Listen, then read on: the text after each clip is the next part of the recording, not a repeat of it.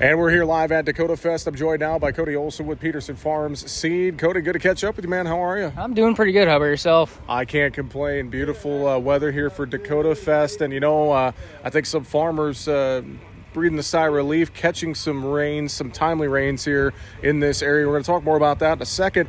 I want to highlight uh, some new products coming up for next year, though, from Peterson Farms Seed. What are you guys looking at for some new products next year? Yeah, we got some pretty pretty great stout products for our uh, you know in this neck of the woods and our geography covering here. Uh, we have a brand new B92. It's called.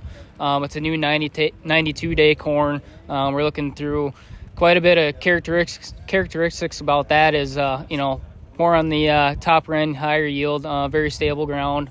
Um, very, very looking forward to that. And then we also have a new, new 95 day DroughtGard to help out in those droughty areas too that we, a guy can put on. Um, and then we got a couple new enlist varieties too. We got a one two, um, and then uh, uh, a 202 also. So we're looking forward to seeing how those products perform this next year. We're, we're hoping, you know, they're gonna they're gonna perform all of our datas the past couple years. So we're looking forward to it.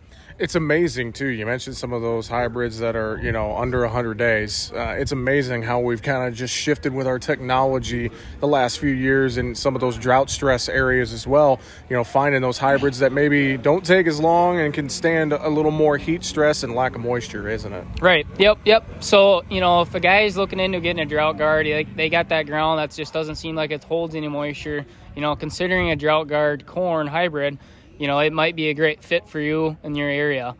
Now let's talk weather. Obviously, I mentioned this. Uh, we saw some good timely rains in some parts of the region here uh, earlier this week. Uh, I mean, talk about what you're hearing condition wise, because it's really just been a case of the haves and the have-nots pretty much across the region here uh, this growing season, hasn't it? Right. That's that's for sure. Um, you know, looking out of my territory, I get to cover quite a bit of a geography here.